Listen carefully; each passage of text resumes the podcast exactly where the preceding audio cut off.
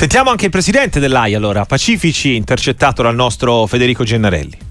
Presidente Pacifici, eh, siamo a margine di questo evento importante sul momento arbitrale, sull'anno 2023 che si è appena concluso, sul 2024 che va a cominciare. Le chiedo subito un bilancio insomma, di quello che è stato l'anno passato.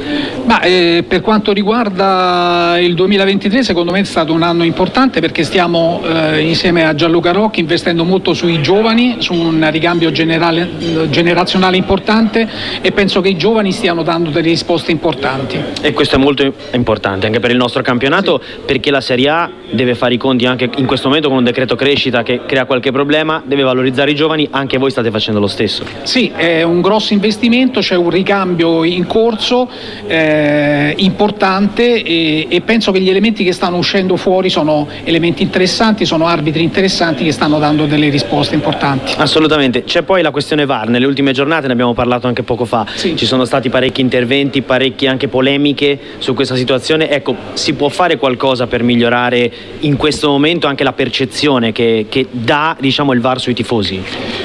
Ma il, il, VAR è una innovazione relativamente giovane perché è partita dal 2017, eh, il VAR è servito a, ad evitare tanti errori eh, che c'erano nel passato, adesso parliamo di interpretazioni e nel momento in cui si apre lo scenario dell'interpretazione è logico che eh, ci siamo eh, riconosciuti tutti varisti e quindi ognuno ha la capacità e la forza, la determinazione di dare giudizi diversi sugli episodi.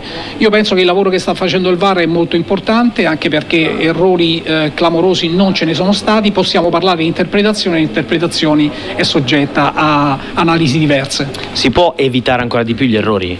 Ma senza dubbio sì, noi abbiamo un gruppo direi di professionisti perché abbiamo un gruppo di quasi 20, 20 arbitri che, che, svolgono questa attività di VAR, ci stiamo lavorando molto a Lissone e penso che siamo sulla strada giusta. Tra l'altro ehm, in questo finale di, di, di, anno 2023 è stato sottolineato anche prima, eh, si è forse anche superato no? il tono con cui ci si rivolge agli arbitri, con cui anche si commenta l'operato arbitrale, anche Rocchi è stato molto chiaro, ora bisogna proteggere anche questo gruppo, immagino che anche a voi dia fastidio un po' questa situazione situazione? Sì, direi certi tipi di atteggiamenti e di comportamenti non, non, non fanno parte del, dell'evento sportivo. Eh, l'accentuarsi di questi comportamenti ci dispiace molto perché va a discapito del calcio, non tanto della figura dell'arbitro ma del calcio in generale, perché l'arbitro in questo momento rappresenta proprio la tutela del calcio. Assolutamente, le chiedo anche mh, in questo momento, eh, come dire, si può anche eh, migliorare questo VAR, nel senso, secondo lei il challenge per esempio può essere una, una strada percorribile? Incredibile, cioè il VAR a chiamata, il fatto che siano le stesse squadre magari